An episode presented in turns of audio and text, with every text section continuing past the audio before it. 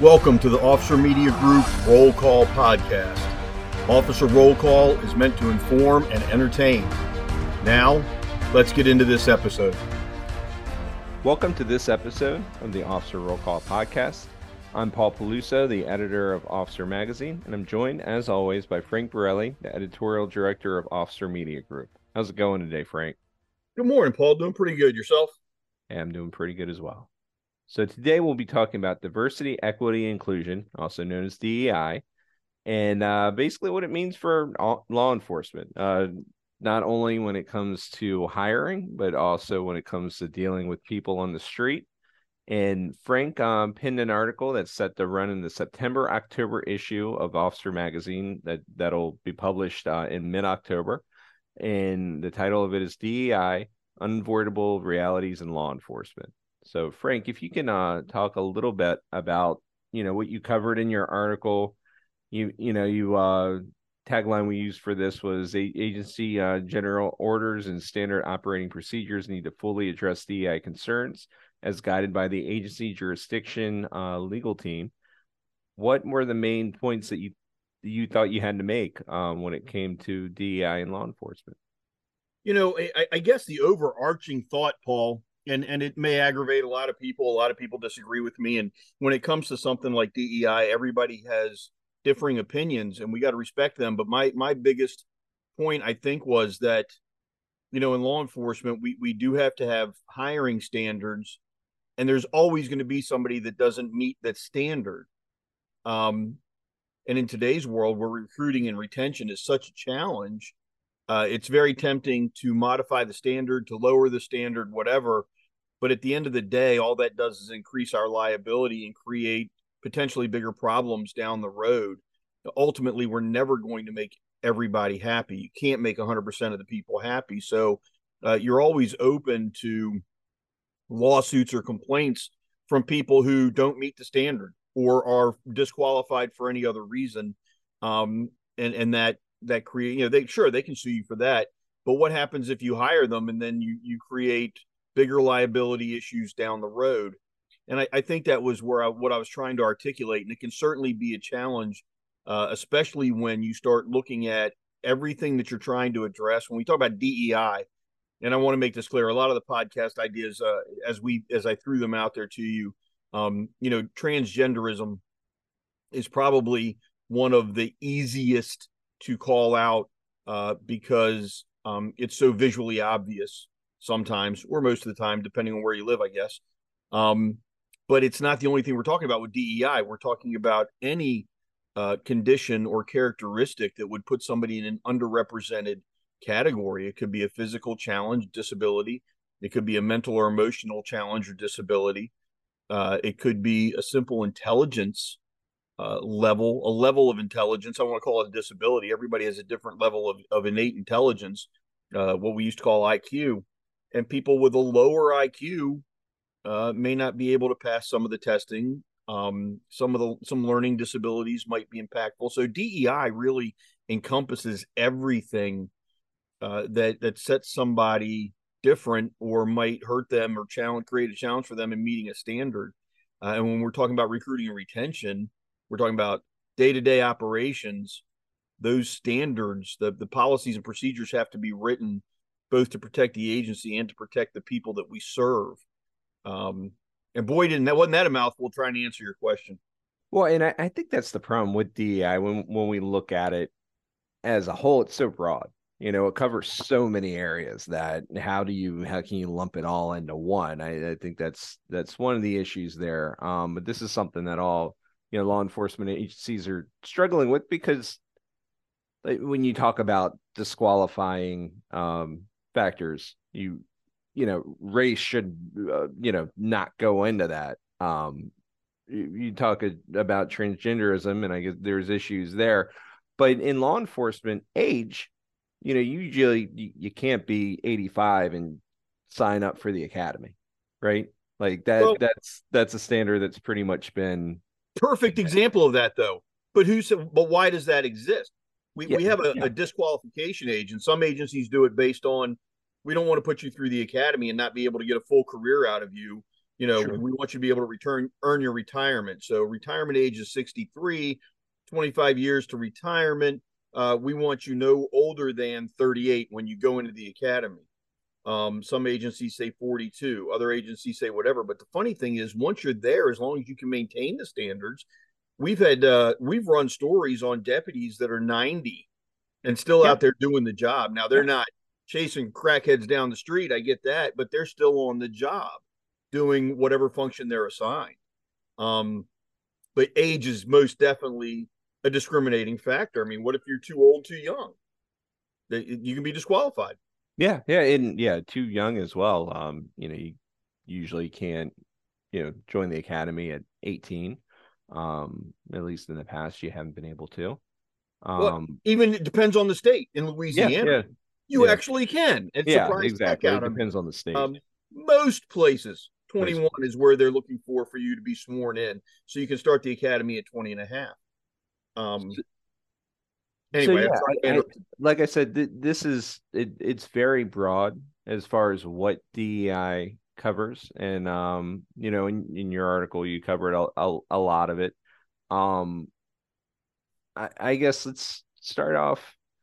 You know, when when you talk about race and you know having a, a diverse um you know when you talk about diverse agencies you talk race you talk gender uh, usually in the past um, you know, you think of, about all the protests that went on around uh, the time of COVID, around that 2020 um, time frame, and you know, you had a lot of people talking about diversity within law enforcement. You know, this, this has been going on for a long time.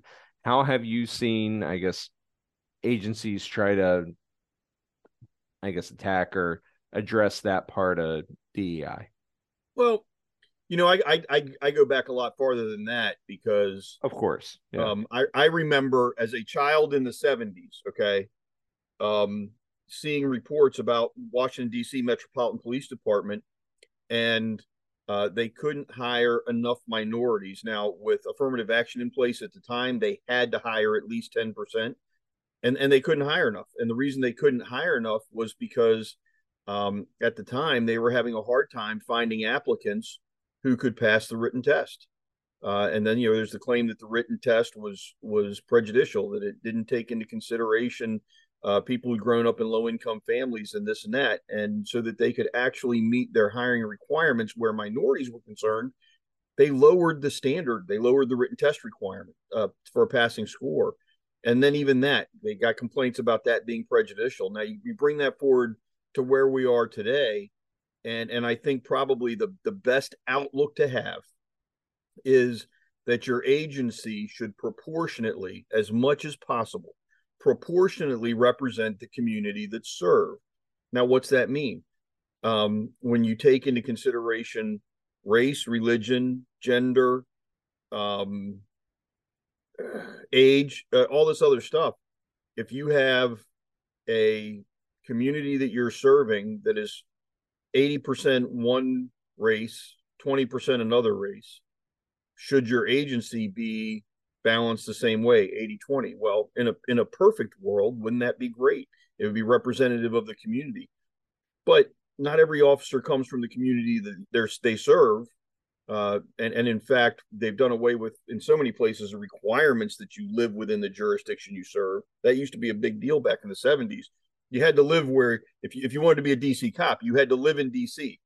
And a whole bunch of people that came to apply for the jobs from Maryland and Virginia and West Virginia even went, "You want me to do what? I'm not living in the city. I live in so and so. I'll come in the city to work." And th- they would be disqualified because they didn't live in the city. Um, so even some even something as simple as residency could disqualify you back then. Now, moving forward, everything we looked at in 2020, um, you know, I, I think we've actually got to a point where we focus on treatment and not ethnicity or gender or age. I mean, uh, the, legacy media has a great time pointing out Caucasian males as these evildoers uh, as they as they use their badge and they abuse their power toward every minority out there. And in some instances, it's just manipulation of the news. Uh, I'm not going to say names, but there's that one incident where we had a Caucasian male, a Asian male, a African American male, and a Hispanic male, and the legacy media never reported on the the three uh, officers that were there that were other than Caucasian, and they made it all about Caucasian versus African American. Um, and we have to we, we have to fight that. We have to try to offset that. But in today's world, if your hiring practices aren't um, focused on performance selection, every like I said, everybody has to have standards, but performance selection here is the main goal now, right? We, I don't care if you if you that you have an age cutoff, great. You have a minimum, you have a maximum, fantastic. But if you're specifying and and great, have a written test have the test be written in such a manner that pretty much anybody with a seventh grade education, sixth grade education can read it, comprehend it, understand it, and, to, and, and take the test. Whether or not they pass it is a matter of, of performance. Um, gender shouldn't be a consideration. We've come to that conclusion. Height shouldn't come shouldn't matter. I've known plenty of five foot tall female police officers that were great officers did they do as good in a bar fight as the six foot six inch male officer? Probably not, but that's not a reason to hire them or not hire them. That you can't disqualify based on height or weight. So what do we do? We give them a fitness test. Can you pass a fitness test? Fitness test again, performance based. All of this goes into that. Now, where we're running into challenges and why I made up my caveat statement at the beginning about uh, transgender and gender. Uh, there's a big debate now on whether or not um, somebody who is gender dysphoric has a mental or emotional instability and whether or not that causes sufficient uh, stress or uh, complication of performance in a day to disqualify them from coming to the police department. Some agencies hire transgender people with no problem. Some agencies consider transgenderism an indication of an instability that they disqualify the, the applicant. And that's just like I said at the beginning, it's a really obviously, it's a visually obvious example of something that agencies have to deal with. And it may be regional, you know, like we mentioned, you said something about that little town in Idaho um, where you, you might not have any transgender applicants, so it's not a big deal. Then when you get the one, is it disqualifying? Is it not disqualifying? Can they meet all the other performance standards? Are there is there any indication at all that that characteristic of that person creates a problem. If not, then why would they be disqualified? But then once you hire them, there are a whole bunch of other considerations you have to take into effect. And I guess we'll talk about some of those too. Well, and, and I just wanted to touch on one more thing when it comes to, I guess, mainly, you know, recruiting. Um, before we get into, you know, how do you deal with DEI when it comes to patrolling the streets? But, um, you know, so when it comes to recruiting and our september october issue will also be um, have a recruiting and a retention special section in it and we do talk about a, a little bit about this in, in a couple of the articles. Um, you know you talk about in the past having to lower standards but at the same time sometimes you're just expanding or altering um, those standards to uh, bring in more recruits because uh, because right now it's very difficult to uh, find applicants to fill these positions. Uh, sometimes you have empty positions, and I guess if if you you know if an agency and it depends on the area, but if an agency has enough applicants um, that maybe aren't traditional officers in the past,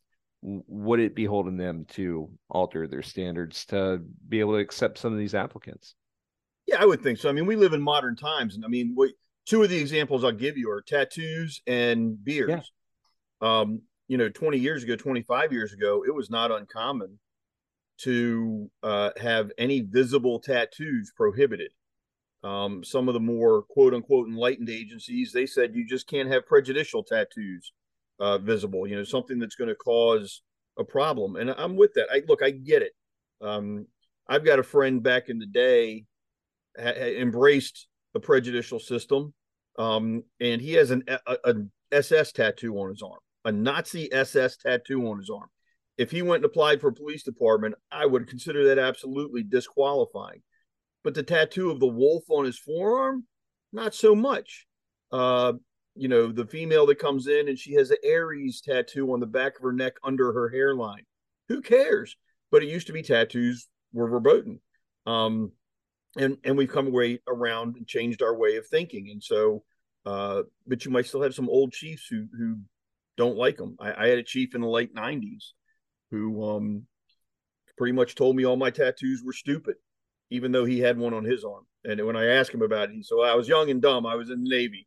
I went, "Okay." Um, and beards, you know, we, we used to have a clean shaven requirement or carefully trimmed mustache only there was modified codes for plain clothes or undercover. Um, why? Now we've got to a point where we say, look, it's got to be neatly kept. You have to maintain a professional demeanor, but beards in, in, today's world are fashionable, can be considered professional. So we modify our grooming standards um, and they become acceptable. And those are easy, simple examples of how we have to evolve. We have to come along, change with the times uh, to keep our applicant pool wide enough that we can try to meet our recruiting and retention goals. Yeah, Frank, I think that you know term evolve is is important here because when you think about it, you know, you even talked about uh, women in law enforcement. When when you look at say 1980, you know, what how do and and that was more than 40 years ago now. When you look at what an officer looked like in 1980 versus today, and then what an officer looked like in 1980 versus 40 years before that 1940 it's much you know it's drastically different. Um so of course you know things are going to change over time and things are going to progress. It's just kind of the way it is. Um can we just yeah I, I touch on a little bit here um about what agencies have to deal with concerns they may have um when it comes to DEI and patrolling the streets so when we talk about patrolling, we also talk about serving warrants, searching people, arresting yep. people, um, incarcerating them in temporary holding facilities. Um, you know, you have the, the huge liability. And we, I think we've discussed this before. Uh, I know the agency that I deal with the most, their policy now says uh, it doesn't matter how the person you're dealing with identifies, whatever their state issued ID says, that's how you handle them. So they they can say I'm a woman all day, but if their driver's license says they're male, you treat them as male. So when they get to a holding facility, you don't put that transgender woman, biologically male individual, into a female holding cell because you can create problems for yourself. Um, you know, you don't you don't take a transgender woman on the street and specifically try to find a female officer to search her it's it's it's biologically male. Driver's license says male. Male officers handle the search, the arrest, transport, all that. Um, and it, you know, obviously, Paul, the same thing comes in. We talk about we're talking about patrol, but if you hire transgender officers, you got to have policies in place for your locker rooms and your restrooms and how you refer to people and everything else. I mean, it, it can get to be quite convoluted uh, but on the street, the, the, agencies need to have a policy in place that says this is how we're going to deal with it. Uh, you know, way back as in the late 80s, even uh, we pulled over people who were homosexual, dressed flamboyantly, male dressed as female, whatever. Um, and who cares? Uh, you know, we we we would have some individuals. Well, I'd rather have a woman search me. Well, I'd rather have a woman search me too but that's because I'm heterosexual and, and that appeals to me. Um, you don't get a choice. The policies have to be in place, but the training has to has to go as well. You have to have training to support your policy. Policy has to be published. Your agency ought to have definitive guidelines for how you deal with anyone uh, who has a ca- characteristic that's part of an underrepresented segment of society. Another way of saying any minority and whatever that minority characteristic is, you you have to have a policy on how you handle people, how you deal with people, how you treat people, and you have to have training in place for it as well. As a matter of fact, one of our courses that we're working on for our virtual academy is a DEI specific course. It'll be probably the next one we post. Great, Frank. Well, Yeah, I would I would tell everybody definitely check out our uh, Officer Virtual Academy um, on our website. That lots of really good information there, lots of free training that you can take advantage of. Of also uh, take keep a lookout for the September October issue of Officer Magazine. Like you said, we'll uh, have an article about DEI. We'll also have a recruiting and retention uh, special section in there as well. So a lot of good stuff in that issue. And uh, Frank, yeah, is there anything else that you wanted to touch on um, in this episode? I just want to again, as always, tell everybody to stay safe. It's, you know, we're posting this. We're getting ready to come into the crazy season. Halloween's uh, end of next month, and then we have Thanksgiving and Christmas. Everybody needs to pay attention. Stay safe. Hey, thanks, Frank. And as always, guys, if uh, thank you for listening to the episode, and if you would like to pass on any suggestions, any comments, anything to us, uh, you can reach us at editors at officer.com. That's editors at officer.com and take care and stay safe. Thank you for listening to this episode of Officer Roll Call. Be sure to check back every two weeks for a new episode. Stay safe.